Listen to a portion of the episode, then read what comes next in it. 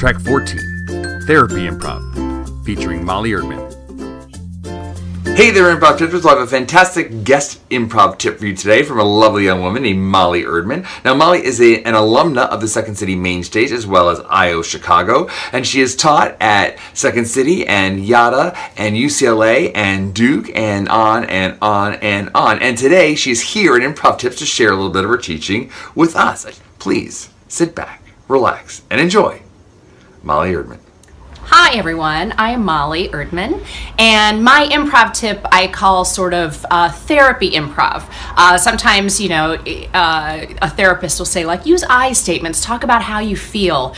Uh, and that is my tip for when you feel like the scene is kind of getting away from you, that you are dealing in the future. You're, you're in a scene with someone where you're talking about how you're gonna go camping and you're gonna pack all this stuff, and when you get there, uh, you know, are you gonna, where are you gonna take a shower and all this stuff? And that's not really a scene about the two people.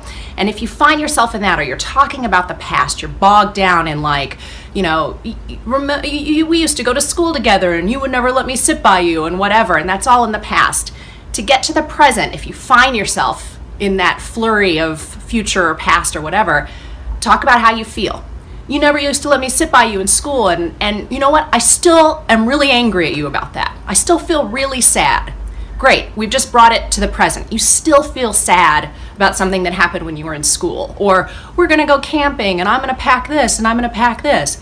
You know what? I'm feeling really anxious about this camping trip. It's my first time and i don't think you're respecting how how nervous i am or whatever. Great. Now it's about the relationship between the two people.